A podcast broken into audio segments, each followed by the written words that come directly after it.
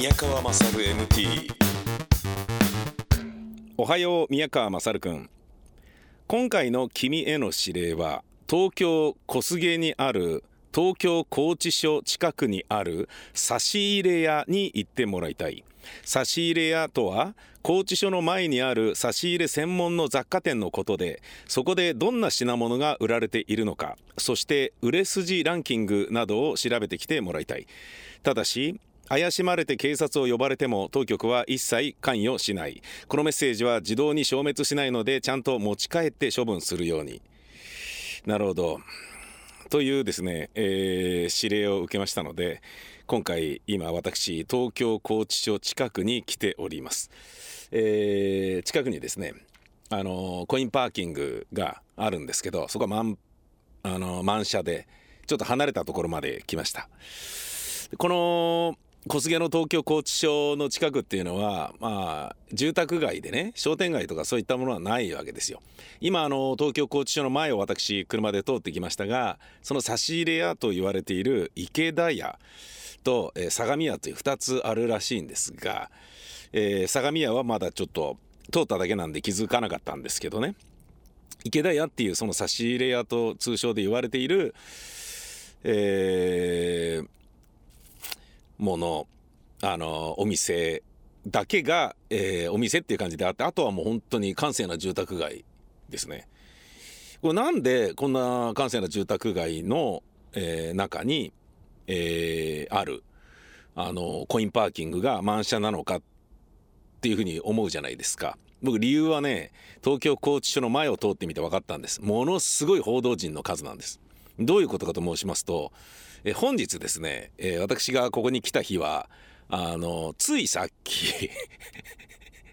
ついさっきカルロス・ゴーンの保釈が認められるというニュースが出たんですよ。だからだと思うんですよ。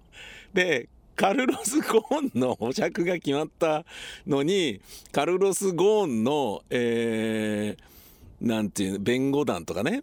あのともすればあのゴーンがもう今日いきなり10億払って出てくんじゃねえのみたいなものを待ち構えているカメラの法列の、えー、狭間にですねそういったこととはまるで無関係な、えー、差し入れ屋というところを取材するというですね。あのー、これはあのー、どうなんだっていうね。宮川勝 MT あの曲がりなりにもあのマスメディアの番組だろっていう。ねそんなにあの時事性がなくていいのかっていう。こんなのラジオ日本のあの高倉さんに聞かれたらぶっ飛ばされるだろうみたいな。ちょっと宮川さんその日にそこに行ってんだったらなんでもっといろいろやることあるでしょうにとかって言って怒られそうな気もするけれど、えー、さておき。私はそういう理由でここに来ておるわけでございます。なので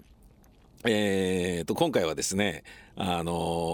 ー、えー、堂々とマイク持って歩いてみようかなというふうに思っておりますね、えー、まるでゴーンを取材に来た人だからしょうがないかっていうねそんな感じになるんじゃなかろうか。って分かんないけどね、えー、ただ差し入れ屋に行って売れ売れ筋ランキングを聞いたりとかそういうことはしません。単純に、えー、話をあの聞くことはなくどんなものが売ってんのかそしてそれらを買ってこの車に戻ってきて食べるとかそういうことにはなると思うんですね。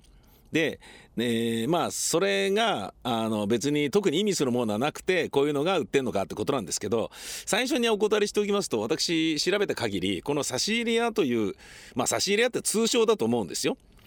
で拘置所の前にある差し入れ専門の雑貨店のことでで食べ物はここに売っているものしか差し入れはできないらしいんですね。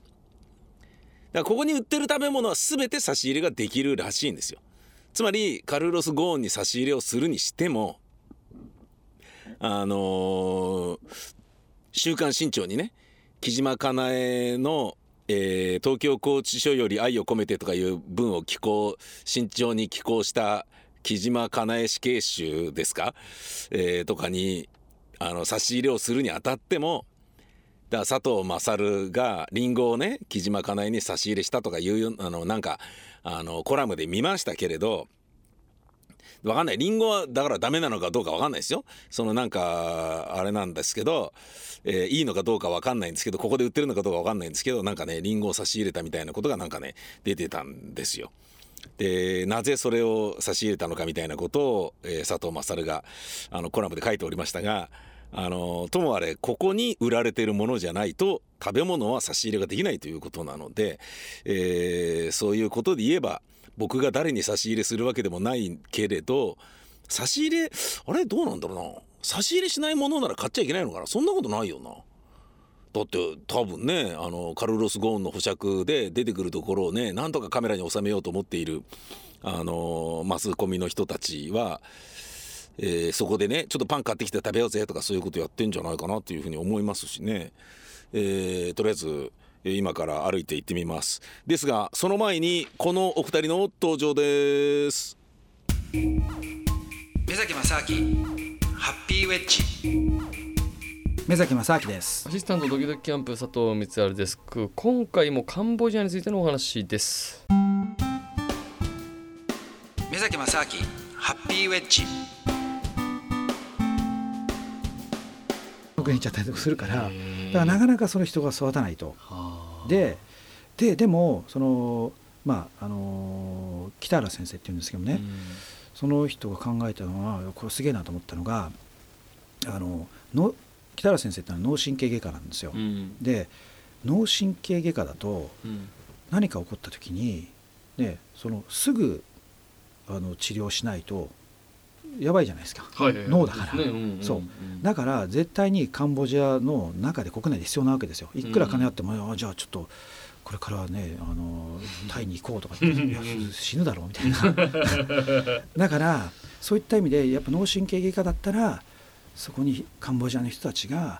そこの病院に来るし、うん、でそのドクターたちもちゃんとねあの経験を積んでスキルが上がっていくからっていうことでそれで脳神経外科のあの病院を作ったんですよね。うん、だからそういうそのぐらいやっぱりいろいろそのなんでしょうね。あの隣国でもっと発展している国があることによって逆になんか発展がこうね止まってしまったりとか。うん。そういうのもあるしあとはやっぱりどうしてもそのあの辺って中国の華僑とかの人たちの影響っていうのがね大きいから、はい、そのビジネスの大きなビジネスとかになってくるとどうしても中国の人たちの影響とかっていうのは出てきますけどもね。うん。で目崎さんそれで今回それで行って、はい、そのすすごい山奥だったわけですよね。そうですね。そこで、はい、な何したんですか実際あもうだから基本的には2日間その学校に行ってどういうなんでしょうねそのどういう学校かっていうことでえっ、とそうですね。まああと来た人たちがあのまあそういうところに見たいって人たちだからそれも実費で行くなんていうね、変わった人っていうのは、まああの結構日本でいろんな起業をしてる人だったりとかあとある程度まあ名だたるところでこう働いた後にもうちょっと社会的なものに対してその興味があって何かを支援していこうっていうふうに思ってる人とかあと実際にもすでにカンボジアなんかやってる人とかね、うん、っていう人たちがたくさん集まってきて、はい、でいや本当ねいろんなユニークな人たちが集まってきててでそこにえーとまあ、一種の conference みたいな感じだったんですけどもあのあるテーマについて例えば国際的な日本人っていうのはあのどういうどうあるべきかみたいな話とかね。それを、まあ、登壇者とかが出てでこうみんなでこう意見を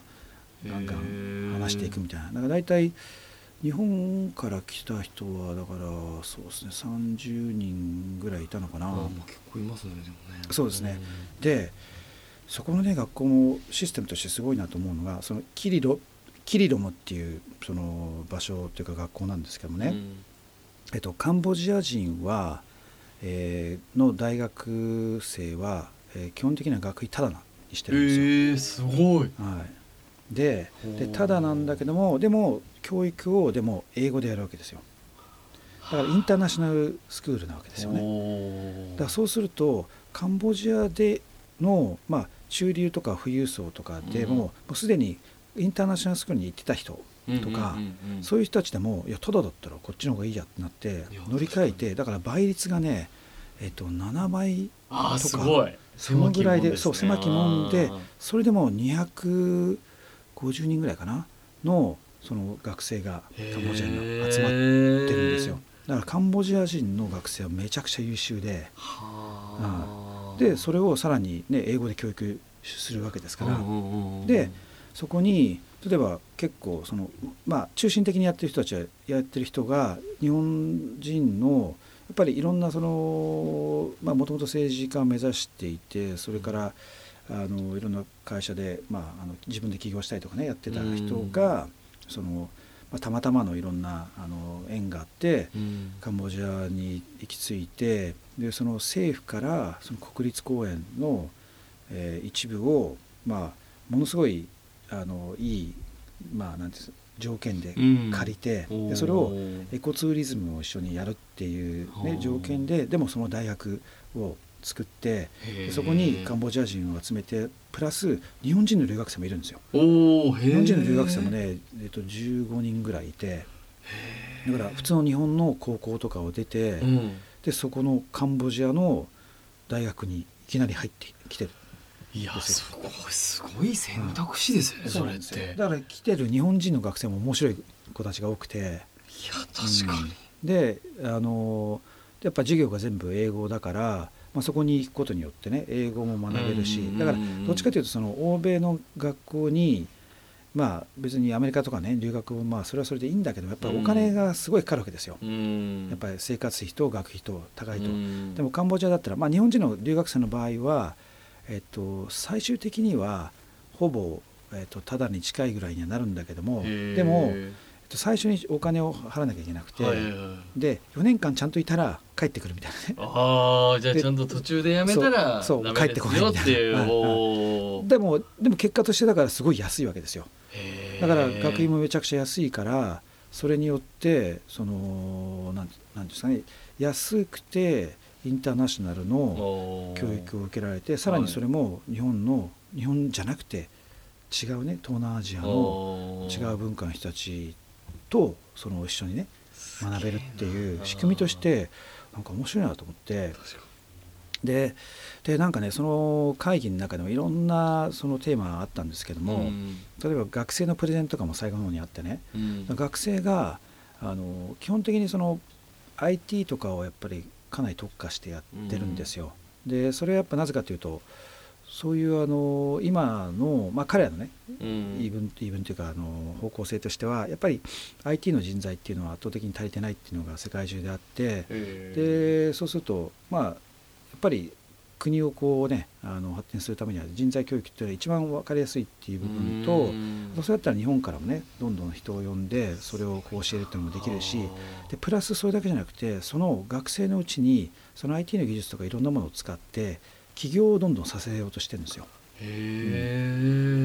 でそうするとその起業したことをその学校がまたさらにね、うん、えー、と支援とかをしていろんないろんなその要するに経験のある人たちが、日本人の人たちとかが、まあ、日本人だけじゃないんだけどいろんな人たちがこう集まって、えー、とこうなんていうの手伝いながら、うん、でそのじゃあ会社自体がまあ、例えばですよ何年か先に本当に IPO とかなんとかなったら、そうそれで一つの収益になってくるわけですよ。だからまだそのプロジェクトとしてやっぱりそうやってね学生をタダにしてとかになってくると、やっぱものすごいお金がかかるから、いろんなとこでそのお金をねどうやってじゃあこれをねファンディングするかとかって言って、でもそこに今同意してるかなりの数の人たちがお金を入れてでこう回してるっていうようなところなんですけどもでもそこもやっぱりなんていうのリターンを求めている投資っていうよりもやっぱり社会的に意味のあるところにそのお金を投資したいっていうふうに思ってる人たちが集まって投資してるんですよね。そういう人たちって結構世に存在するもんなんていうこの続きはまた来週です。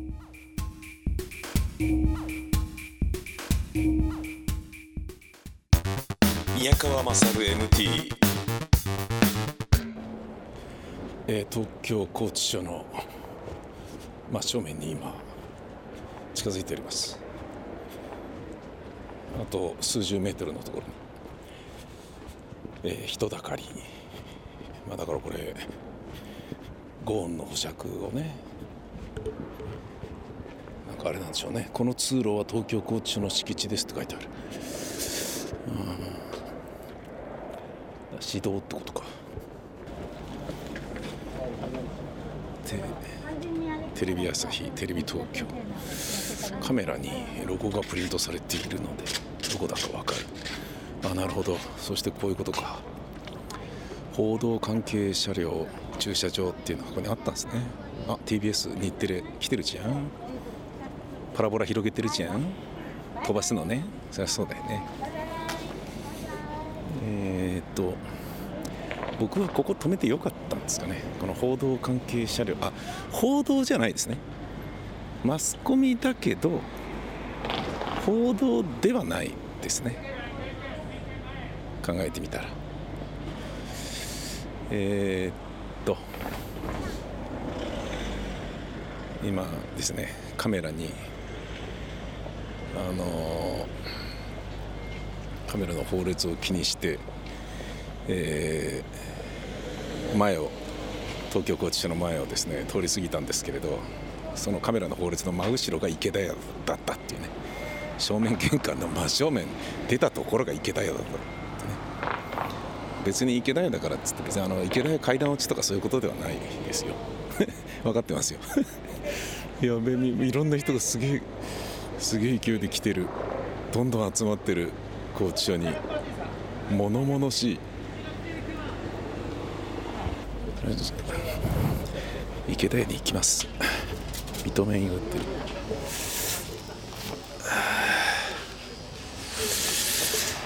えー、っと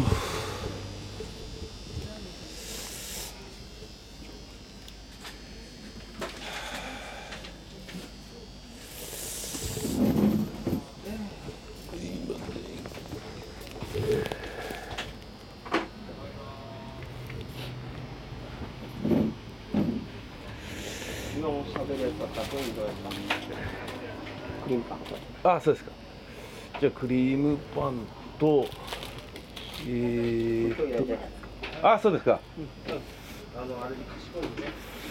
あと、まあ、腹にたまりそうなものっていうとカステラぐらいですかね。これでも美味しいですよ。あそうですか、はい、えー、っとしますかね。あと差し入れでよく出るのは何ですか？なんかね、そう今買ったやつみたいな。あ、そうですか。食べ物腹にたまる系ですかね。じゃあこのカステラとこれを一つずつください。はい。ちょっと待ちか。六百五十八円。それで三六ゼロ四。すみません、これレシートもらってもいいですか？あのね、あ、はい、もちろん。カード支払いまでは見てるんですよ。その後。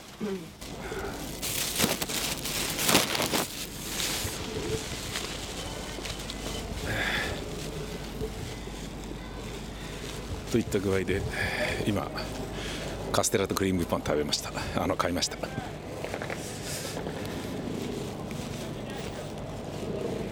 で、えー、報道関係車両駐車場の前にもう一回戻ってきたんですけどね。あの真正面はねやっぱねカメラがいっぱい並んでるんでそこでこうブツブツ喋りづらいっていうねことがありまして、えー、クリームパンとカステラ買ったんで食べますうん美味しい、えー、車に戻りましてちょっと場所を離れました。で小杉にある東京拘置所の真ん前の池田屋という差し入れ屋さんの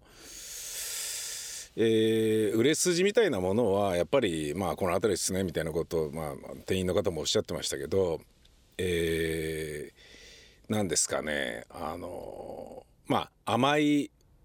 あの、焼き菓子的な焼き菓子ってのとまた違うのかパンケーキみたいなものとパンケーキも違うな何だろうななんかまあ要はあのー、放送されて量産体制の、あのー、甘いお菓子ですよね。うん、でそれが、えー、たくさんウィンドウに並んでおり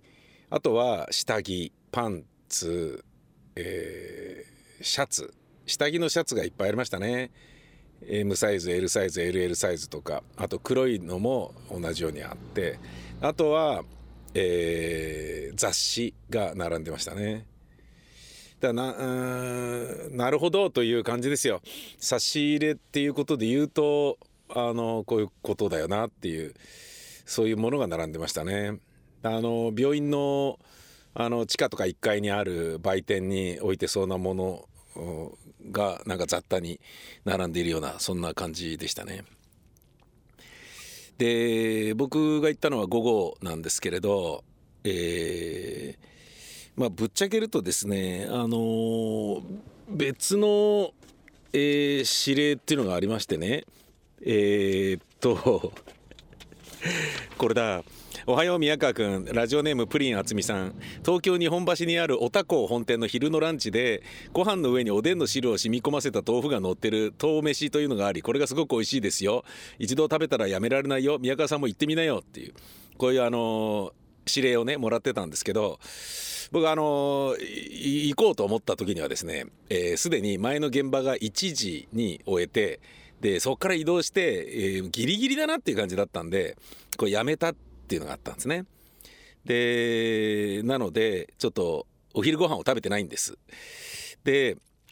えー、まあ食べられるも買いたいなと思ったんだけどまあこんな感じですねっつって今日作ったパンですからねっつってクリームパンを今1個食べましたけれどあのつまり午後に行ったわけですよ。で僕が帰り際にどんどんあのカメラの放列報道陣がどんどん増えていくんですね。だからまああのそれはおそらく、えー、と夕方までには決着するだろうということではなく自分たちの都合なんだと思います。昼のワイドショーのネタはもう出揃ってるけれど夕方から夜にかけてのニュース一番いわゆるだからテレビでいうゴールデンタイムってやつですよね。ゴールデンプライムに、えー、流すべき映像素材をとりあえず集めるっていうそういうことで増えてるんだと思うんですよね。夕方になると保釈があのなされるだろうとかそういうことではないんだと思うんだけどで見たこともあるあの人とかもちょっといたんで「ダメだこれ帰ろう」と思って「何やってんすか?」みたいな感じになりますから。なんての宮川さんみたいな感じになるじゃないですか。それがさ、ラジオ日本のあの高倉さんとかにあったら別にまだいいんだけどさ、あのー、他の放送局の人に会ったらな、何やってんの？あんたみたいな、ねことになるでしょ。あいつから報道の人間になったんだよと。日本一くだらないラジオ番組をやってる男がなんでここにいるんだよみたいなそういうことになっちゃうからあの高知市をバカにすんだよみたいな感じで怒られかねないから、まあ、ちょっとね、えー、そそくさと帰ってきましたけれどね。あのえー、っとですね、えー、女性の、えー、魅力を武器にした保険金殺人の、えー、実際にあった判例を犯罪を、えー、モデルにしたノンフィクションノベルという言い方をするんでしょうかね。えー、バターという小説が有名でありますけれどもでそれのモデルになったとされる死刑囚がこの拘置所東京拘置所にいるらしいんですよね。え、ゴーンと同じ、えー、釜の飯を食べているということなんでしょうかねわからないですが。でその人とで今回ね東京拘置所を調べるにあたあのに来るにあたり多少はちょっとちょっとどういうところなのかっていうの見といた方がいいんじゃないかっつって調べてみたらなんと驚いたことにその、えー、拘置所に入ってる死刑囚の女から、えー、なんかですね僕のあの他局のラジオを聞いているという情報が出てきたんですよ。え何それ？と思ったら手書きの、あのー、日記がね出てきてそれが公開されてるんですよブログに。あのー、アメブロだったかな？もうなんかねいわゆるちゃんとしたブログのねシステムの中に入ってそう公開されてるんですよね。で宮川勝さんのラジオはあのー、いつも、えー、面白くって下ネタ全開でみたいなことが書いてあってで3年前に僕が他局で始めたラジオ番組のことが書かれていてで宮川勝さんが新しい番組を始めたそうでとかって言ってその女の死刑囚が書いててですね。でなんか宮川宮川さんが、ま、そその前までやっていたのは本当に卑猥な番組だったのでいつもボリュームを下げていたんですけど今回始まった番組はとっても面白いとかって言って。だからこれあの保険金殺人の、えー、もあのなんか恋愛絡みでね男をたぶらかしたっていうあの魔性の女としての死刑囚ですからそういう人に恋愛を、えー、モチーフにしている番組を褒められるっていうことがなんか微妙にあの首筋がかゆいという、